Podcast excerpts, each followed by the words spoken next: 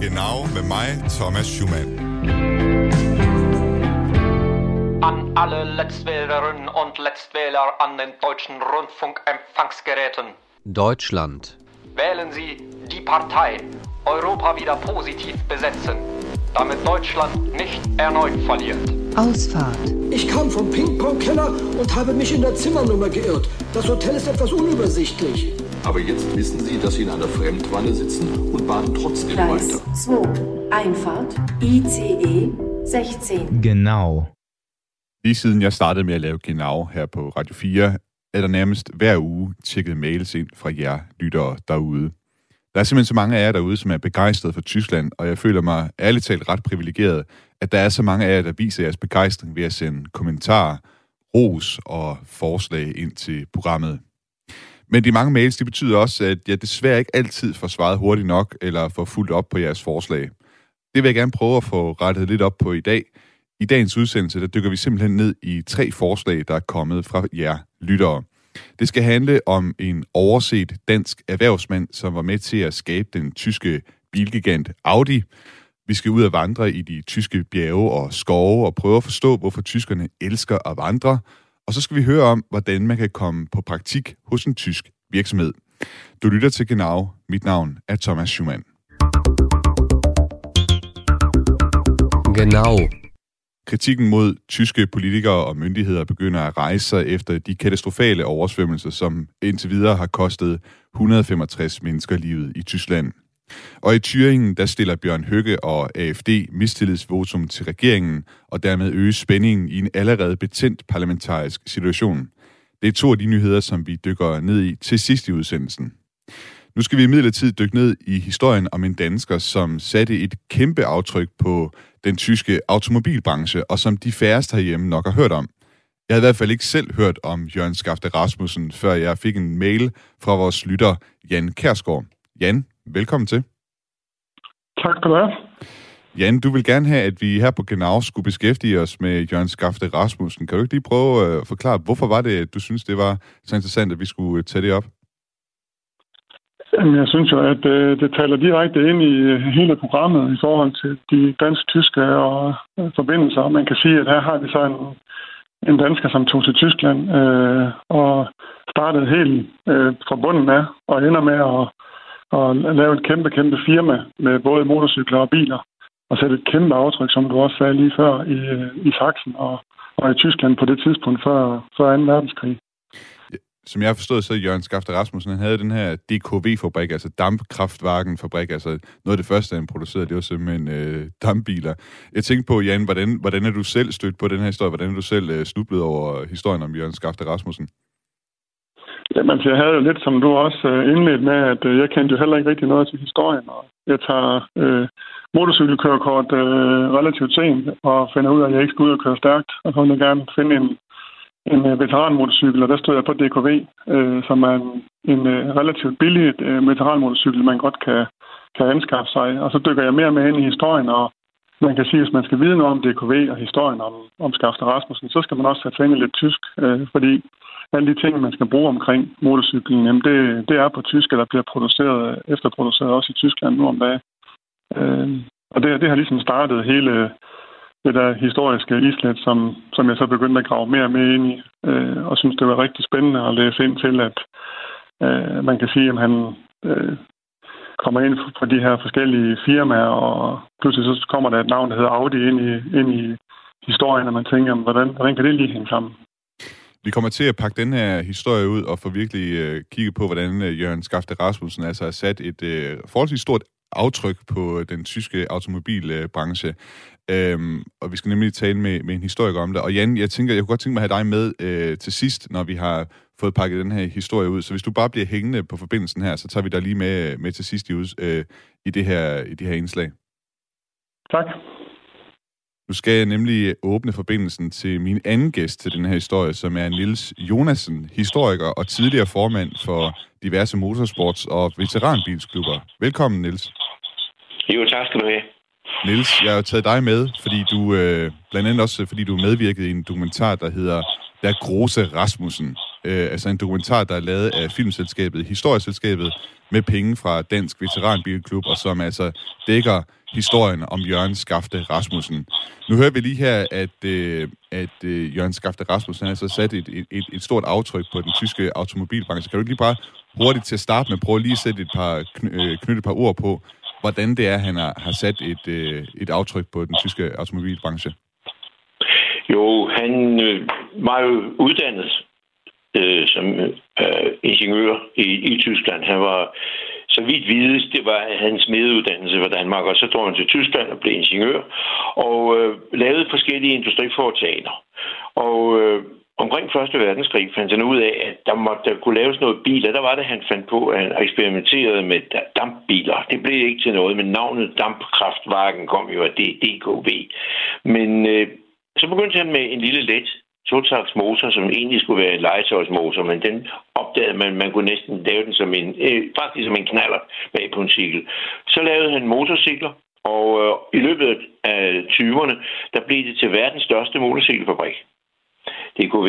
Og øh, derefter fandt man på, at man kunne også lave biler, også med de der totaksmotorer. Og så begyndte man at lave øh, biler, og øh, det udviklede sig altså også ganske voldsomt sådan at øh, da krisen kom i 1929-30, der var øh, DKV-fabrikken måske den, en af de meget få tyske øh, bilfabrikker, som så ud til at kunne overleve.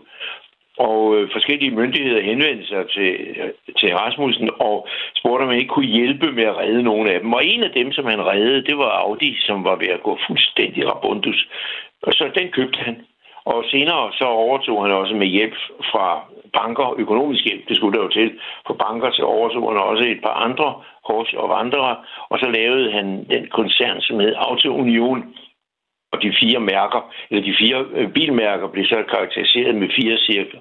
Og det eneste, der er tilbage af det, det er jo, at Audi kører rundt med de fire cirkler, som egentlig betyder DKV, Horsch, Vandre og Audi det er jo en fascinerende historie, at det ligesom stadig kan ses på den måde. Hvis vi lige spoler lidt tilbage, så kan jeg sige om, om Jørgen Skafte Rasmussen. Han er altså født i 1878 i øh, Nakskov, og i øh, 1898 da han så færdig med sin uddannelse som smed, som han tog i København, og han flyttede så til Tyskland for at videreuddanne sig, fordi der på det tidspunkt i Tyskland var godt gang i julene. Det var simpelthen der, man tog hen, hvis man skulle, øh, hvis man skulle videreuddanne sig inden for det, han var interesseret for. Og han var altså blot 19 år, da han startede med at læse til ingeniør i Tyskland. Og han, øh, der, hvor han læste, det var altså i Sachsen. Øh, og det er også her, han møder sin, sin kone, øh, Clementine Johanne Theresia Liebe, og de ender med at få et øh, livslangt øh, ægteskab med fire børn. Han er en forholdsvis konservativ mand, så øh, øh, det her med familieliv og sådan noget, det er ikke noget, han går alt så meget, alt så meget op i, så vidt jeg forstod i hvert fald. Han, øh, konen der, Clementine Johanne Therese Liebe, hun bliver lidt af en, øh, lidt mere en slags øh, husholderske end, end en egentlig kone. Øhm, kan du ikke, øh, Nils, øh, hvad, hvad er det, der gør, at han bliver så succesfuld øh, der i Sachsen? Jeg tror, det vigtigste er, at han ikke så meget er tekniker, som han er netværker. Han er dygtig til at få fat i de dygtigste, rigtigste folk.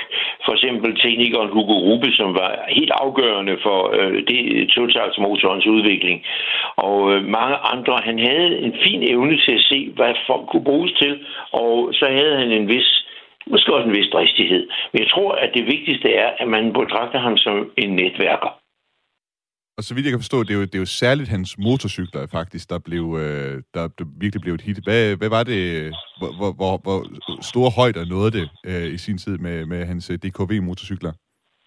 Ja, altså jeg kan sige, at øh, vi ved, at i løbet af 20'erne, så, så var vi oppe på, det var verdens største motorcykelfabrik. Øh, den Øh, den blev relativt hurtigt Europas største, men øh, da vi når op omkring øh, sidst i 20'erne, så overhaler den også øh, de amerikanske Indian og Harley Davidson, og øh, laver altså flere motorcykler, end de gør og sælger flere. Det, øh, man kan se et ganske sjovt eksempel. Da krisen kom, og øh, salget pludselig raslede ned, så stod man på fabrikken med 30.000 motorcykler på lager, som ikke var solgt. Så det var altså en voldsom stor produktion, der var tale om. Og det er jo, hvad skal man sige, det er jo også noget, som, som virkelig kommer til at forme øh, Jørgen Skafte Rasmussens historie, altså krakket på Wall Street i 1929. Øhm, og du var lidt inde på det, men kan du prøve at beskrive nærmere, hvordan det påvirker DKV og Jørgen Skafte Rasmussen, det her krak på, på Wall Street? krakket på Wall Street dukkede, eller virkningerne af krakket på Wall Street dukkede jo op i, i Tyskland i, og i, i løbet af 1930, og øh, hvor øh, salget faldt voldsomt af alt mellem himmel og jord, og øh, man var nødt til at fyre en forfærdelig masse mennesker, men DKV's motorcykler og biler hørte jo til i den billige ende. Det var små, praktiske velfungerende og billige køretøjer, som relativt mange havde råd til. Og det var noget af det, som trods alt klarede sig. Altså, der, der var ikke tale om trussel om falit eller øh, undergang for DKV, men det var der som sagt for en række andre øh, saksiske øh, bilfabrikker. Det skal vi lige huske på, at Tyskland var og er jo stadigvæk øh, meget opdelt i lænder. Og øh, her i, i Sachsen, der havde de en række øh, kendte og, og velfungerende bilfabrikker, Vandre, Audi og Horch i forskellige grupper. Øh, Horch var den dyre, og Audi var i mere end billig ende. Og øh, der har Skafte Rasmussen altså kapital til, og banken har tillid til ham, til at han kan købe Audi i 1930. Og øh, derefter så kan han eller få en henvendelse fra den saksiske statsbank, om ikke de, han også kan redde Vandre og Horsch. Og det accepterer man, og så laver man en selskabskonstruktion, som hedder Autounion. Og det bliver selvfølgelig, man kan godt sige, toppen af Skafte Rasmussens karriere, men det bliver også begyndelsen til enden. Fordi pludselig skal han sidde i en bestyrelse med en række bankfolk, som han ikke har noget specielt godt forhold til, og som han slet ikke kan leve med, fordi han er jo vant til at bestemme det hele selv. Han, var, han ejede DKV. Nu var der pludselig banker ind over, og der var bankmænd i bestyrelsen osv. Så, så hvor man kan sige, at han omkring 1930 står på toppen, så bliver han skubbet ud af bestyrelsen i 34. Kan du sætte en ord på, hvad der var nogle af hans øh, største innovationer? Ja, som jeg sagde før, så er han ikke så meget. Han er ganske vist ingeniør, men han er, øh, det, hans evner er, det er at øh, få fat i de rigtige folk. Og der er ingen tvivl om, at hans største indsats, det har nok været øh, ved øh, totaktsmotorens udvikling. Den var, der var nogle ganske få, der lavede lidt totakter. Der var en, en motorcykelfabrik i England, der hed Scott, der lavede det. Men øh, totaktsmotorer øh, var ikke særlig veludviklede, og de øh, fungerede heller ikke godt. Men med øh, hans betroede ingeniør Hugo Rube havde nogle idéer, og han udviklede så. Og der kan man sige, at Skafte Rasmussen giver altså plads til, at man kan udvikle soltagsmotoren til noget helt andet og meget bedre. Og den blev, det var først omkring 1960, at man øh, egentlig endelig opgav øh, totaksmotorer i biler, fordi de var ikke helt så økonomiske som firetaksmotorer. Genau. Der er imidlertid også en øh, skyggeside ved Jørgen Skafte Rasmussens historie, som vi også lige skal omkring, og det kunne man blandt andet læse om i Jyllandsposten i en artikel fra den 17. april i år, som hed Driftige dansker var med til at gøre bilen til folkeeje. I Danmark kender kun få til hans enorme indsats. Artiklen den er skrevet af journalist Uffe Christensen, og jeg ringede til, til ham for at høre mere om Jørgen Skafte Rasmussens skyggesider. Det, som er blevet opfattet som, han, som de mørke sider af hans historie, det var jo, at han øh, jo i hele sin tid i Tyskland op igennem 30'erne jo havde et vist samarbejde med nazisterne. Og det, og det var jo bestemt ikke velset øh, øh, i årene efter i Danmark. Og det var jo en af, af grundene til, at ham og hans hustru i øh, hen ved to år sad strandet i Flensborg, øh, før de blev lukket ind i Danmark. Og noget af det, som, som øh, man øh, specielt havde måske havde hæftet sig ved, det var, at han, øh, da han stadigvæk øh, var en del af, eller havde drevet fabrikken dernede i Supau i Sachsen, i det tidlige Østtyskland, øh, beskæftigede, altså han havde flere fabrikker i området. Og på en af fabrikkerne øh, blev der også anvendt øh, korsetfanger øh, som øh, arbejdskraft. Og han underlagde sig i, i, i høj grad altså også regler og bestemmelser, der var i Nazi-Tyskland. Men han havde jo næsten, altså, jeg tror, det er meget, meget vigtigt at understrege, at Jørgen Skafte Rasmussen, han først og fremmest øh, var forretningsmand. Han havde næsten ikke noget, noget familieliv eller noget som helst.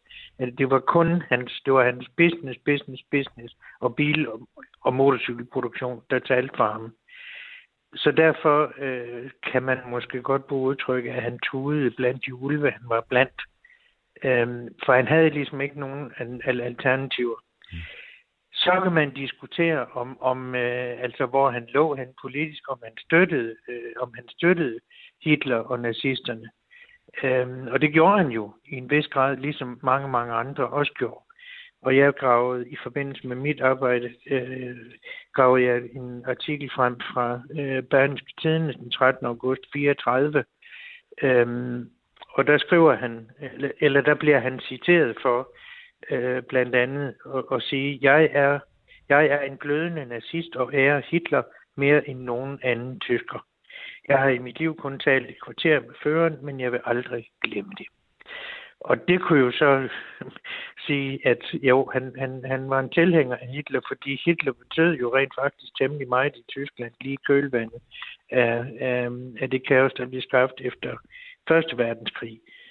Øhm, det han mente Hitler havde gjort, han havde været med til at, altså han havde været med til at opbygge samfundet, og han havde øhm, altså fået skabt nye samarbejde mellem øh, for eksempel arbejdsgiver og arbejder og så videre og så videre.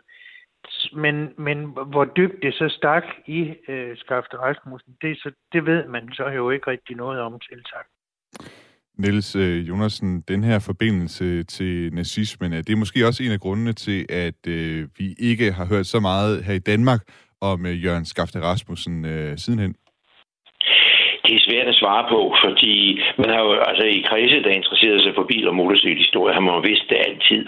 Og man har egentlig aldrig rigtig dykket, ikke rigtig dykket ned i det. Og han fik jo også en, en lille karriere i Danmark efter krigen.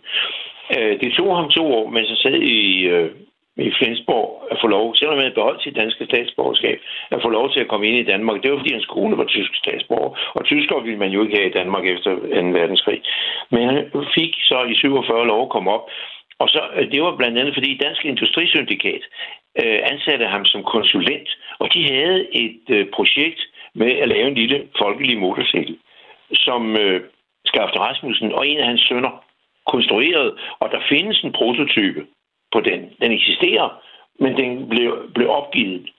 Den hed DISA, det er en forkortelse for Dansk Industrisyndikat. Og øh, derefter så øh, levede han et pensionistliv i Danmark, og, øh, og sådan set meget tilbagetrukkent. Øh, han øh, døde i 61. Han boede først i Skovlund og senere i det højhusene på Bellerhøj. Og øh, hans, han, øh, der ved vi da, at han blev flittigt besøgt af sin familie og børnebørn. Så der, på øh, sine gamle dage blev han nok mere familiemindet. Noget han jo ikke mere forretning at tage sig af. Men altså, øh, og, og det, det er næsten øh, noget, man næsten ikke behøver at sige, men altså selvfølgelig under 2. verdenskrig, der taber han jo øh, alt det, hvad skal man sige, han har bygget op. Men selvom de fleste måske herhjemme ikke øh, kender til, øh, til Jørgen Skaften, øh, Skafte Rasmussen herhjemme, så har han altså efterladt sig dybe spor i øh, Sachsen, hvor han altså havde sit primære virke. Og jeg talte med Dirk Schmerschneider, som er direktør for Museum for Sächsische Fahrzeuge Chemnitz, og som har en stor udstilling af DKV-fartøjer. Fahrzeugmuseum Chemnitz, Dirk Schmerschneider, guten Tag. Ja, hallo Herr Schmerschneider, hier ist äh, Thomas Schumann vom dänischen Radiosender Radio 4. Ich grüße Sie, hallo. Jeg spurgte altså først Dirk Schmerschneider, hvad man kan opleve, hvis man besøger hans museum, og hvordan man stadig kan se spor af Jørgen Skafte Rasmussen i området. Wir sammeln halt äh, alles Mögliche zur äh, sächsischen Fahrzeuggeschichte, also Marken, die hier ansässig waren. Ähm, das ist ziemlich breit gefächert, vom Fahrrad übers Motorrad bis zum Automobil. Und da sie alleine bis zum Zweiten Weltkrieg über 100... Vi samler på alt, der har at gøre med saksiske fartøjer, altså mærker, der kom her fra området. Vi samler meget bredt, altså fra alt fra cykler, motorcykler til biler, og da der op til 2. verdenskrig var over 100 forskellige motorcykelproducenter i Sachsen, så har vi nok at lave. Wir haben eine ganz große Bandbreite, so von 1900 bis so, naja, bis vor 30 Jahren äh, zeigen wir halt verschiedene Produkte und Marken aus Chemnitz, aus der Region, äh, aus diesem Bereich. Vi har et meget stort sortiment. Vi har mærker og produkter helt tilbage fra år 1900 og frem til for 30 år siden. Der Gründer des Museums, Herr Frieder Bach, ähm, galt schon zu DDR-Zeit als der DKW-Experte, hat ein Buch geschrieben zusammen mit einem westdeutschen Verlag, ähm, kannte auch äh, Mitglieder der Familie Rasmussen, äh, hatte, die, hatte dort mal Leute getroffen. Museets grundlægger Frida Bach var allerede i DDR den største DKV-ekspert. Han havde blandt andet skrevet en bog sammen med et vesttysk forlag og kendte medlemmer af familie, familien Rasmussen, og han samlede oprindeligt på DKV-fartøjer. Rasmussen, äh, muss man ja sagen, war einer der größten äh, Unternehmer äh, hier in, in, in Sachsen und in Deutschland und hatte natürlich ein großes Firmenimperium mit ganz vielen Firmen. Er hieß ja auch sozusagen der Erzgebirgstycoon hier. Rasmussen var en af de største iværksættere i Sachsen og i Tyskland, og han etablerede et stort imperium af virksomheder. Han blev også kaldt Erzgebirge Tycoon, og det har altså efterladt sig en del spor. Also nicht nur die Gebäude, die da sind, die man noch sehen kann. Natürlich vor allem das, das DKW-Werk hier in Schopau, wo dann später MZ drin war äh, und wo heute auch jetzt gerade ein Museum noch mit eingerichtet wird. Ähm, die hvor jeg studeret hat an den Hochschulen. Altså ikke kun bygningerne som DKV-fabrikken i Tjopau, hvor der lige nu bliver lavet et museum, men også universitetet i Zwickau, hvor han læste, er der bygninger, der er opkaldt efter Jørgen Skafte Rasmussen. Der Berg übrigens in Schopau, wo die Straße besonders steil ist am Berg, der heißt im Volksmund hier immer der Rasmussen. Also da muss man schwer den Rasmussen hochfahren. Also äh, das ist schon auf jeden Fall präsent. Der Name sagt den, den Leuten hier was. Das kann man auf jeden Fall äh, so festhalten. I øvrigt så bliver bjerget, som DKV-værket ligger for foden af, stadig i folkemunde kaldet for Rasmussen. Så man siger altså, at man skal køre op af Rasmussen, når man skal op ad bjerget. Så navnet her, det siger altså stadig folk øh, noget i området. Og så kan jeg også sige, at der findes faktisk en gade i Chopau, som simpelthen er opkaldt efter Jørgen Skafte Rasmussen, og hedder altså Rasmussen Strasse. Det er i øvrigt et af de steder, hvor der stadig står huse, som Jørgen Skafte Rasmussen han fik, bygget, øh, fik bygget til sine øh, medarbejdere så er det også sådan, at hvert år, der uddeler det tekniske universitet øh, Vestsächsische Hochschule i Zwickau Rasmussen-prisen til afgangsstuderende, der har afleveret et speciale, som er særligt innovativt. Her til sidst, så kunne jeg godt lige tænke mig at få øh, Jan Kærsgaard, vores øh, lytter, med ind igen. Og øh, lige høre, Jan, øh, synes du, vi kom langt nok rundt om øh, historien om Jørgen Skafte Rasmussen?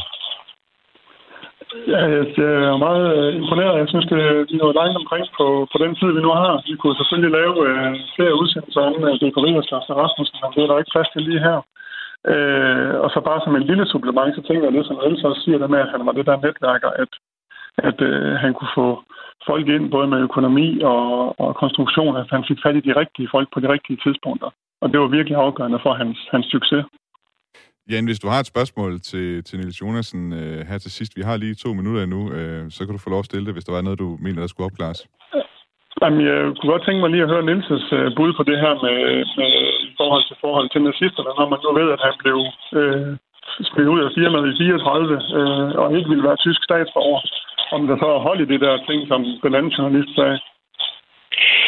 Jeg tror ikke, at Rasmussen var nazist, men han øh, så med stor sympati på et styre, som sørgede for ro og orden og gode forhold for industrien. Men øh, det er jo interessant nok, at han samtidig fastholdt sit danske statsborgerskab. Det gav ham visse problemer med en række politikere, men der var jo mange, øh, som øh, arbejdede under de vilkår, som var der. Jeg tror ikke, han havde nogen særlig politisk tæft han var interesseret i, at det skulle være sådan, at firmaet og hans virksomheder gik godt. Jeg vil have til sidst uh, sige både til uh, Jan Kærsgaard, altså vores lytter, uh, tak fordi du, først og fremmest tak for, at du kom med, med forslaget her. Uh, det var interessant at dykke ned i. Velbekomme, og fortsæt med de gode programmer. Jo, tak. Og så vil jeg sige tak til dig, Niels Jonasen, for at uh, du vil medvirke og fortælle om Jørgen Skafte Rasmussen. Jo, tak.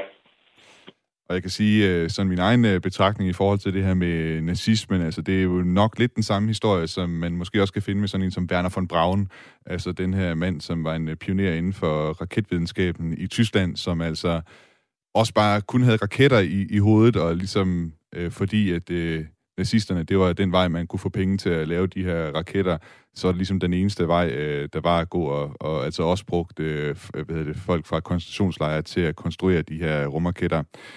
For dem, som øh, er yderligere interesseret i DKV og Jørgen Skafte Rasmussen, så kan jeg sige, at der lige nu er en særudstilling nede på museet øh, i Saxen øh, for DKV-racerbiler, der løber frem til den 31. oktober, så er der stadig tid til at se den, hvis der skulle være nogen, der havde lyst til det. Og museet, det hedder altså Museum für Sächsische Fahrzeuge Chemnitz. Vorfreude. Fantastisch. Spitzfindigkeit. Kuddelmuddel. Genau aus Rundfunk 4. Wir sprechen Mit Deutschland. Du lytter til Genau med mig, Thomas Schumann, og i dagens udsendelse, der er jeg taget fat på nogle af de forslag, som I lyttere er kommet med til emner, som vi skal kaste os over her på redaktionen. Det næste forslag, det kommer fra lytteren, lytteren Michael Andersen, som desværre ikke havde tid til at være med live i dag.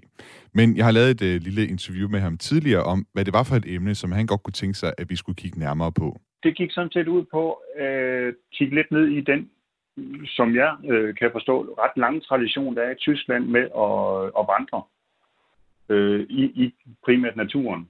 Jeg var i forbindelse med, med noget undersøgelse til en, en, en vandretur, jeg selv skulle på, var inde på Dansk øh, Vandrelavs hjemmeside, og, og der var også lidt omkring deres de søsterorganisation i Tyskland. Og de, de er jo, jeg tror det er over 150 år gamle organisationer og har ret mange medlemmer. Og så tænker jeg, at det, øh, det lyder da egentlig ret vildt, at, at, at det er så stort i Tyskland, for det er ikke noget, jeg sådan har, har hørt om før, i og med, at, at, øh, øh, at jeg ikke selv har, har, har gået så meget, men, men, men er begyndt på det. Så, så der, der er jeg stødt ind i, øh, at, at det er et ret stort område at kaste ud i, hvis man skal til Tyskland og, og gå. Det er ikke.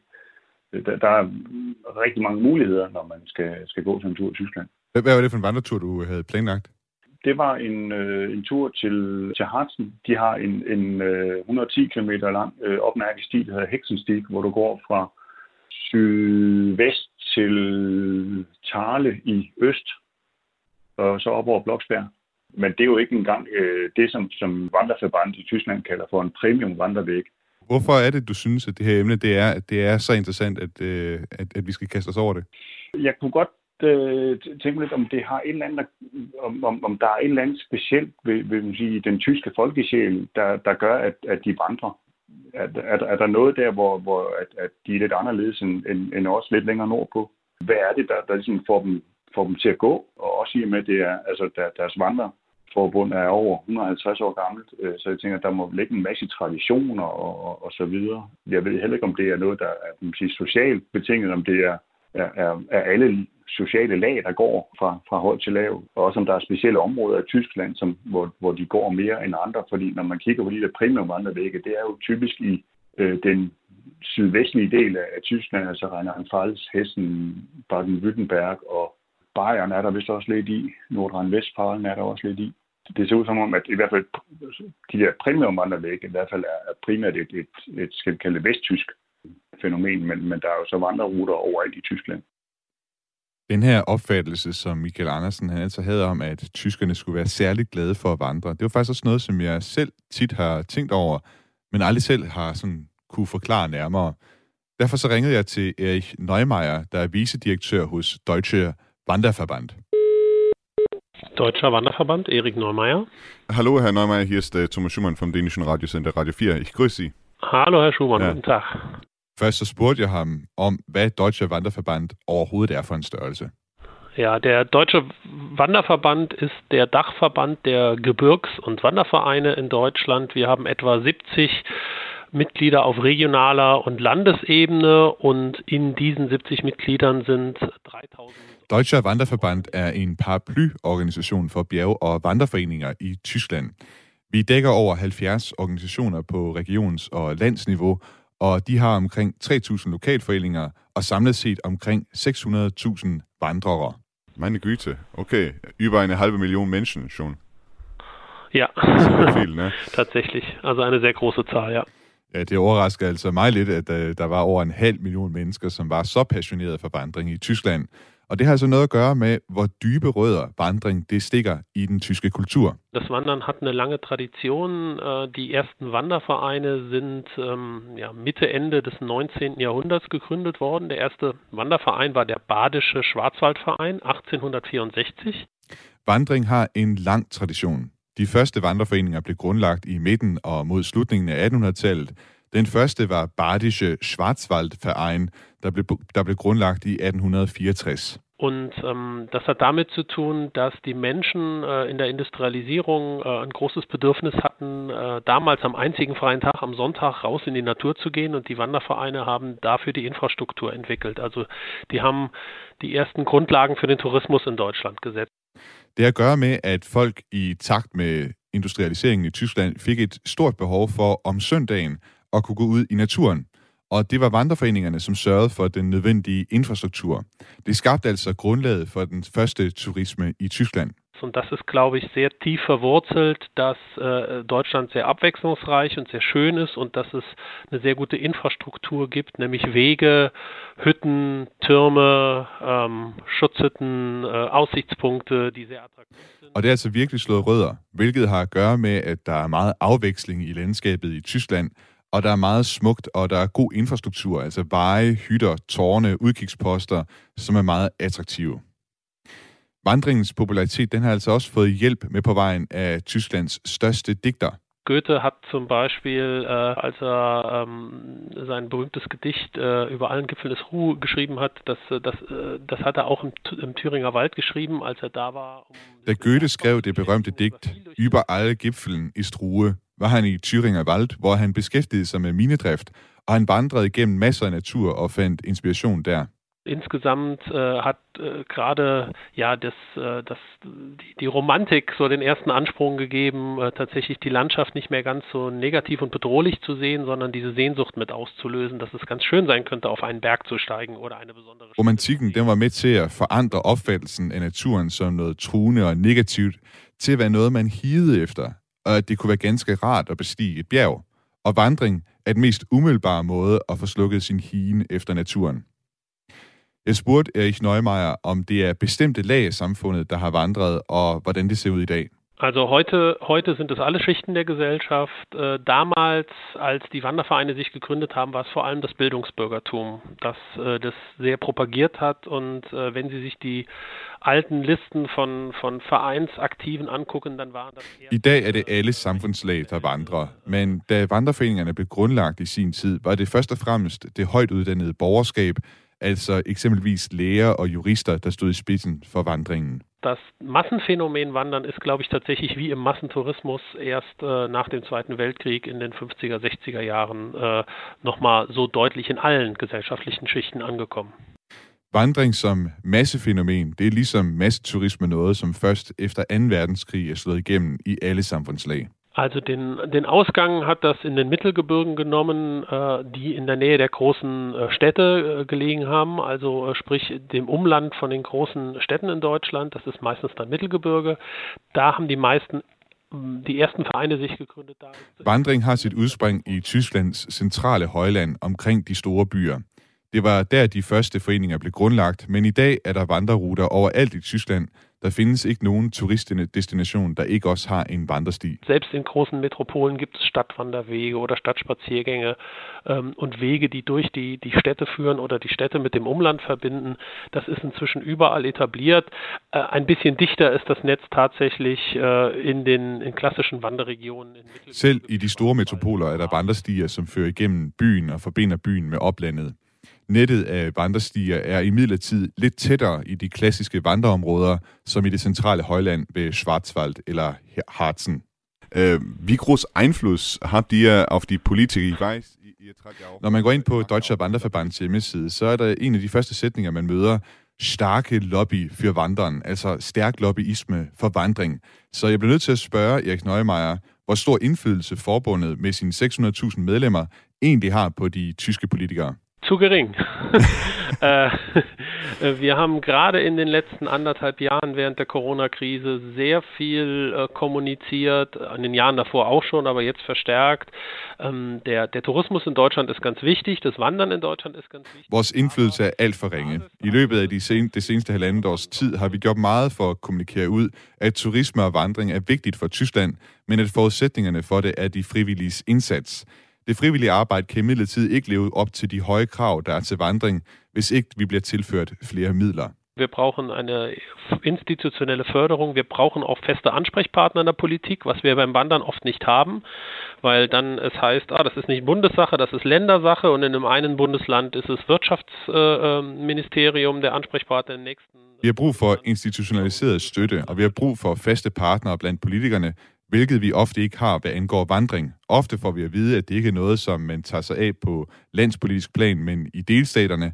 Og i den ene delstat, så er det Erhvervsministeriet, som tager sig af det, mens det i en anden er Landbrugsministeriet eller Miljøministeriet. Keiner fühlt sich richtig zuständig in der Politik für das Wandern und das ist äh, unsere große Forderung, dass wir, dass wir da mehr Gehör kriegen. Der er altså ikke nogen, der føler sig ansvarlig blandt politikerne for vandring, så det er den største udfordring, vi står overfor, nemlig at få mere lydhørhed. Det var altså Erich Neumeier, vicedirektør hos øh, Deutscher Wanderverband. Og øh, efter at tale så meget om vandring, så tænkte jeg næsten, at vi lige skulle have lidt øh, smag for det, så meget som man nu kan her i radioen. Nu kan jeg sige velkommen til min øh, kollega på Radio 4, journalist Maria Nergård Lorentzen, som faktisk lige nu er ude at vandre i Tyskland. Velkommen til, øh, Maria. Tak skal du have, Thomas. Kan du ikke øh, lige prøve at fortælle os, hvor i Tyskland er det, at øh, du er på vandring lige nu? Jamen, jeg er i øh, Sydøsttyskland, helt nede ved den tjekkiske grænse, i den delstat, der hedder Sachsen. Det er en vandrerute, der hedder Malerweg, som hedder det, fordi at det var simpelthen romantikkens malere, der synes, at det var så skøn i det landskaber, at de tog herned for at male den. Det og der er også det her meget, meget verdensberømte øh, maleri, der hedder Der vandrer über den Nebelmeer. Jeg tror, det betyder Vanderen over toget, togehavet af Caspar David øh, Friedrich, der i 1818 malede sit meget, meget kendte maleri her. Den kender jeg i hvert det er fald meget godt. smukt. Ja, det, det er sådan en, man forbinder meget med romantikken, det her, det her maleri. Jamen, så er jeg spændt på, Ja, Maria, præcis. så er jeg spændt på, om du øh, kan give en øh, malerisk øh, beskrivelse af de landskaber, som I har oplevet ude på jeres vandretur. Jeg kan prøve. Altså, det, det er de her meget sådan bløde former, fordi det hedder jo, altså det hedder, bjergkæden hedder Elbsandsteingebirge, og vi går ind i den nationalpark, der hedder Sächsische Schweiz i dag. Men jeg har googlet mig lidt til, at det højeste punkt er omkring 550 meter, og det er faktisk lavere end hvad der er et bjerg. Til gengæld så er det sådan nogle meget bløde kurver, nærmest nogle stenformationer, der sådan dukker lidt op hister her rigtig, rigtig meget skov, og så selvfølgelig helt vildt kuperet. Og så kan man bare stå og kigge. Man kan tit se helt vildt langt, hvor man ligesom både kan se det der stenformationer, der dukker op hister her, og så kan man se elven, der løber igennem. Så kan man se små landsbyer og, og klippevægge, og så er der måske et stort område med marker i alle farver. Det er meget sådan farverigt, og jeg kan virkelig godt forstå, at de har malet det. Det er meget, meget flot. Det lyder, jeg bliver nærmest helt øh, øh, jaloux øh, på, på din tur der. Har det været en god øh, oplevelse indtil videre? Ja, det har det. Det er, det er virkelig, virkelig flot. Altså, det, det er en god rute at vandre. Nu var vi lige ude for i, i går, at der var lidt, øh, lidt udfordringer, fordi der jo også har regnet her. Mm. Det har ikke været nær så slemt som i den vestlige del af Tyskland. Men der var noget af vores øh, vandrerute, der var skyllet ned i går, så vi sådan måtte klatre lidt ned af et, af et vandfald, og flere steder, hvor øh, vejen og ruten var skyllet væk. Jeg ved, der er flere byer i området, der også er ret ramt, men øh, det ser ud til, at det bliver bedre og bedre. Men jeg vil sige, at det meste af vores rute har ikke været ramt, og det har bare været sindssygt flot, og vi har haft høj solskin. Og... Ja, Hvor langt skal I ud og vandre i dag? jamen jeg tror, vi faktisk er blevet nødt til at ændre ruten en lille smule i dag, på grund af de her øh, stenskred, der har været rundt omkring. Så det bliver ikke så langt. Det bliver en 12-14 km. I går der gik vi 19, så der var vi ret trætte. Også fordi der var rigtig mange højdemeter på. Det var altså Maria Niergaard Lorentzen. Øh, Tak fordi du, øh, du var med og lige fortælle om jeres øh, vandretur der. Tak, ja, tak fordi du var med, og, Selv og god tak. vandring i dag. Jo, tak. Så langt, Jeg kan i hvert fald anbefale den til alle. Jeg tror i hvert fald, jeg skal ned på den på et tidspunkt. Du må, Det du må have det godt. godt. I lige måde. Vorfreude. Fantastisch. Spitzfindigkeit. Kuddelmuddel. Genau aus Rundfunk 4. Wir sprechen mit, Mit Deutschland. Deutschland. Ja, det var altså min kollega, journalist Maria Niergaard Lorentzen, vi hørte fra her lige før. Nu skal vi til det sidste forslag, som øh, jeg har fået fra en af vores lyttere. Jeg kan nu sige velkommen til Sigrid Fastrup. Goddag. Goddag, Thomas. Du skrev også ind til mig med et øh, forslag. Hvad var det, du gerne have, ville have, kastede os over her på Genau? Jamen, jeg, øh, det kom så egentlig lidt af, at jeg havde hørt nogle af jeres afsnit, hvor fokus meget lå på, at unge mennesker ikke har interesse for tysk. Og så fik jeg et lille ønske om, at I kastede et lys på en gruppe af mennesker, som, eller en gruppe af unge mennesker, som interesserer sig for at lære tysk og for at komme til Tyskland. øh, hvor jeg så kender organisationen PIO, som giver mulighed for det igennem deres samarbejde med ungdomsuddannelser i Danmark og med tyske virksomheder. Og så manglede jeg bare lidt den stemme for os, der har gjort noget for at lære tysk. Øh, og så derudover er jeg så naturligvis nysgerrig på, om tysk interesserede folk generelt, og herunder virksomheder i Danmark, kender til PIU og de praktikanter, der sendes afsted til Tyskland, og som vender hjem med både tysk kundskab og arbejdserfaring fra Tyskland. Så det var, øh, det var lidt min nysgerrighed. Det tænker jeg i hvert fald, at folk de kan, de kan høre lidt om nu. Nu skal vi nemlig øh, dykke lidt ned i det. Vi vender tilbage til dig øh, lige om lidt, øh, Sigrid. Fordi ja. øh, jeg ringede nemlig til øh, Mia Harder Nielsen, der er sekretariatsleder for PIU, altså praktik i udlandet, på øh, det sekret, øh, sekretariat, de har, der ligger i Silkeborg. PIU har eksisteret siden starten af 90'erne og er et samarbejde mellem en række handelsgymnasier og handelsskoler i Danmark, Målet det var at formidle praktikpladser inden for det merkantile område. Og det startede altså, fordi der i slutningen af 80'erne og i starten af 90'erne var mangel på lærepladser i Danmark. Den daværende forstander for Silkeborg Handelsskole, han havde under en ferie i Tyskland lagt mærke til, at der rundt omkring i butiksvinduer og ved mange tyske virksomheder hang skilte, hvor man averterede efter lærlinge. Så situationen var faktisk den stik modsatte i Tyskland på det tidspunkt. Der var mangel på, på lærlinge. Så efter hjemkomsten der, så gik han i tænkeboksen omkring, om man måske kunne udnytte den øh, situation, så at sige, ved at sende de danske elever i, i lære i tyske virksomheder. Og samtidig så han selvfølgelig også, at det øh, kunne blive noget, som kunne bidrage til internationalisering på handelsgymnasier og handelsskoler. Men altså, det var dog kun i, i ordningens spæde start, at, at det argument om, at man kunne være med til at løse øh, en del af lærepladsmangel i Danmark ved at sende dem i praktik i udlandet, øh, blev fremført. For, for det første, så er lærepladssituationen herhjemme i dag jo meget bedre, Øh, og, og der er heller ikke, øh, så vidt jeg ved, mangel på lærling inden for det merkantile område i Tyskland i hvert fald. Og for det andet, så har det bare, det er noget andet i dag, det har udviklet sig til at, at være et super godt tilbud til, til de dygtige, gode, stærke, motiverede og internationalt orienterede elever, som godt kan se en fordel i, at man via et praktikophold i udlandet øh, kan styrke sine sproglige og faglige personlige kompetencer til gavn for videre karriere. Så de elever, vi sender afsted i dag, det er ikke nødvendigvis nogen, som vil have søgt en læreplads i Danmark øh, i stedet. Det er altså elever, som foretager et bevidst valg om, at de gerne vil lære tysk og også tilføre deres uddannelsesvej og karriere sådan en ekstra dimension. Og de, de er meget bevidste om, at man via sådan et PIU-ophold øh, opnår nogle værdifulde kompetencer. Øh, selve PIU-opholdet for eleverne, som er afsted, det er finansieret via løn fra den tyske arbejdsgiver og øh, økonomisk støtte fra arbejdsgivernes uddannelsesbidrag, og det kan de få til blandt andet transport til jobsamtaler og rejseudgifter i forbindelse med praktikophold start, indskud i bolig og husleje osv. Så, så på den måde er pivophold egentlig fornuftigt, øh, hænger fornuftigt sammen, til trods for, at den udenlandske løn ofte er noget lavere end en, en dansk lærlingeløn. Da jeg talte med, med Sigrid i sin tid, som foreslog os, at vi øh, skulle kigge på Pius, så sagde hun, at dengang hun var i praktik, så var der stor interesse fra unge mennesker om at komme i praktik i Tyskland. Men vi ser jo i lige nu, at der er meget få unge, som vælger at læse tysk på højniveau i gymnasiet for eksempel. Har I også mærket en, en udvikling i interessen for at komme i praktik i Tyskland? Måske en, en dalende interesse? Ja, så det er jo super ærgerligt, at sprogfag tysk ikke får mere positiv opmærksomhed, og også som du siger, at elever øh, i stigende grad fravælger tysk. Øh, det er dumt, fordi vores erhvervsliv, vores eksportvirksomheder, de mangler altså medarbejdere, der kan tysk. Så hvis du taler tysk med tyskerne, så kommer du bare længere. Men øh, de elever, vi, vi har med at gøre, de, der, der har vi altså oplevet en stigende interesse. Øh, over de seneste fem år faktisk øh, har, har antallet af elever, vi, vi har arbejdet med og har sendt afsted, faktisk været opadgående. Øh, så at vi kun sender 160 afsted nu her til august det, øh, mod for eksempel sidste år 185, jamen det har at gøre med den her coronasituation, som har vanskeliggjort det lidt for os at få øh, nye kontakter i Tyskland, altså finde virksomheder nok, som gerne vil have en dansk elev. Det, det er jo så øh, omkring de 180, øh, det normalt har ligget på øh, om året. Hvad siger du, hvad, hvad er udviklingen? Hvordan er udviklingen gået fra, fra tidligere og så op til de 180? Hvad er vi gået fra? Til, altså vi er gået til 180, men hvad er vi kommet fra? Ja, men altså hvis jeg tænker år tilbage, øh, nu har jeg været her i, i rigtig, rigtig, rigtig mange år, så har vi været på omkring 90 stykker, vi sendte afsted. Så det har været i hvert fald en fordobling ikke? også øh, over nogle år. Hvad med øh, jeres praktikanter? Altså, hvad, hvad er de sidenhen kunne bruge deres øh, praktiktid til? Er det noget, I får noget data øh, eller noget, noget øh, information om? Altså, har de eksempelvis søgt arbejde i Tyskland eller i Danmark, eller måske danske virksomheder, der handler med Tyskland? Jamen altså, det er helt klart min oplevelse, at de der kompetencer, som de tilegner sig i udlandet, de er værdifulde og også efterspurgte på det danske arbejdsmarked. Øh, og det er jo selvfølgelig øh, altså indlysende, at de efter at have opholdt sig et år i, i Tyskland og kommer hjem, så har de jo forbedret sprogkundskaber. Øh, og, og det er absolut en væsentlig kompetence, som de opnår. Og, og der er jeg helt sikker på, at de her tyskkundskaber, de er øh, centrale i rigtig mange fremtidige job, enten i, i direkte forlængelse af deres bioophold, eller efter at de har taget en videregående uddannelse.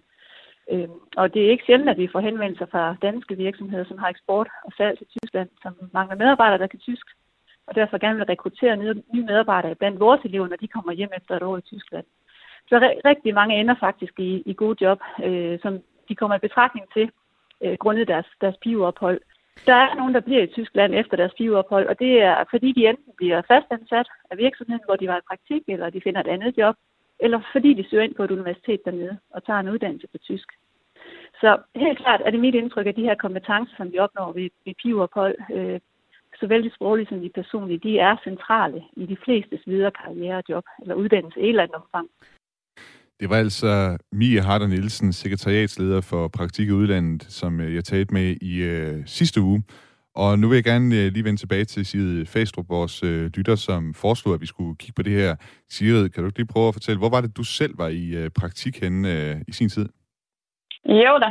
Øh, jeg var i praktik i Berlin i en stor virksomhed, som hedder Parexel, Øh, jeg var til jobsamtale i Stuttgart, Hamburg og Berlin, og valgte så selv, at jeg gerne til Berlin, og var også heldig at komme dertil. Og hvordan har du sidenhen kunne øh, bruge det her ophold øh, i udlandet?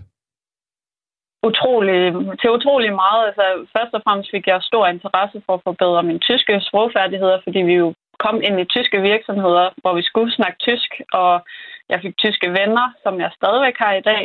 Uh, man kan sige, at man man får et stærkt bånd til det sted, hvor man nogle gange bor, så det fik jeg til Berlin. Og uh, efter mine tre år i Berlin fra 2008 til 2012, har jeg sidenhen været i Berlin igen og arbejdet endnu et år.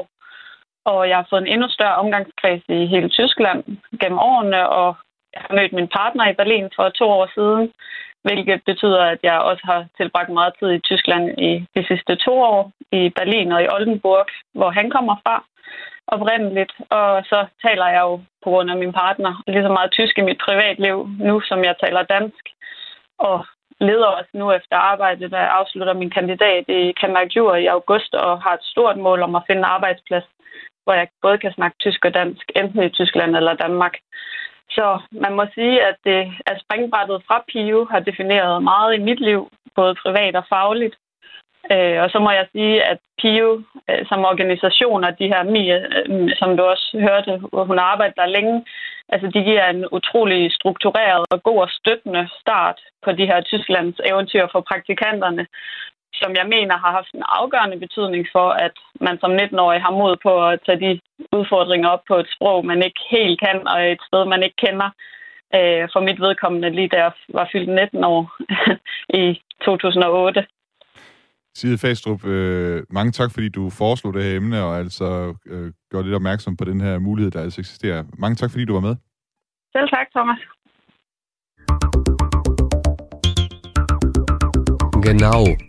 Det var altså så vidt øh, lytternes forslag, som vi øh, kom rundt om her. Nu skal vi øh, i stedet for dykke ned i nogle af de to store historier, som jeg, jeg har fulgt med i, øh, der foregår eller udspiller sig i Tyskland lige nu. Og det første handler selvfølgelig om øh, de seneste dages fatale oversvømmelser i Tyskland, som indtil videre har kostet 165 mennesker livet, og hvor det særligt er Rheinland-Pfalz og Nordrhein-Westfalen, der er blevet hårdt ramt. Mens vandet er på retur, så er Tyskland blevet efterladt med en del spørgsmål og undren, for var Tyskland overhovedet godt nok forberedt på katastrofen? Tysklands indrigsminister Horst Seehofer fra CSU, han er kommet i rampelyset efter oversvømmelserne og er blandt andet øh, af, af og er blandt andet af FDP's stedfortrædende gruppeformand i forbundsdagen, Michael Teurer, blevet udpeget til at bære en del af ansvaret, det skriver Flensborg Avis. Et andet spørgsmål, der rejser sig, det er, drejer sig om et advarselssystem eller mangel på samme. Var det tyske værsystem gode nok til at advare borgerne? Det var det på ingen måde, hvis man spørger Hannah Cloak, der er hydrolog ved Reading University. Til Politico, til Politico der kalder hun dødstallet for en monumental fejl for systemet. Og her til morgen var tophistorien på Bilds, øh, altså tabloidvisen øh, Bilds hjemmeside, således også tilegnet et øh, utilstrækkeligt værsystem. Bild fremhæver nemlig i sin historie, at det i Tyskland ikke er lovligt at sende borgerne sms'er, eksempelvis med en advarsel. Hvis udsatte tyskere skulle være blevet advaret, advaret i tide, så skulle det være sket gennem en app, som borgerne selv skulle have downloadet. Også på det her område, der står Horst Seehofer for skud, mens indrigsministeren selv affejer kritikken. Han fremhæver, at de lokale myndigheder blev, blev advaret, inden oversvømmelserne brød ud. Den tyske forbundsregering har dog reageret på kritikken. Den lover, at landets advarselssystemer vil blive forbedret, det skrev nyhedsbyrået AFP mandag. Den politiske krise i Thüringen fortsætter. Nogen vil måske kunne huske for små to år siden, at der det udløste et politisk jordskælv i tysk politik, da FDP kortvarigt fik magten i delstaten Thüringen i Østtyskland ved hjælp af stemmer fra AFD. Der er ellers normalt ingen andre partier, som vil have noget at gøre med AFD, blandt andet fordi partiet i Thüringen bliver overvåget af efterretningstjenesten for at være højere ekstrem. Nu er det så sådan, at AFD efter et øh, mislykket øh, udskrivning, udskrivning af nyvalg, har erklæret et mistillidsvotum til øh, mindretalsregeringen i Thüringen. Og for mig at se, så den her historie kan altså komme til at være en bombe frem mod øh, det, øh, det kommende forbundsdagsvalg til september. Det kom, bliver spændende at følge med i, hvad der kommer til at ske der. Jeg er så småt ved at løbe øh, tør for tid i dagens udsendelse. Genau, genau er tilrettelagt af Niklas Skrodein. Mit navn er Thomas Schumann. Genau sendes tirsdag 10-11 og kan også findes på podcast og på Radio 4's hjemmeside. Hvis du har forslag derude til, hvad vi skal kaste os over, så send det ind på genau radio4.dk. Og øh, indtil vi lyttes ved igen, så vil jeg bare ønske dig en god uge. Auf Wiederhören.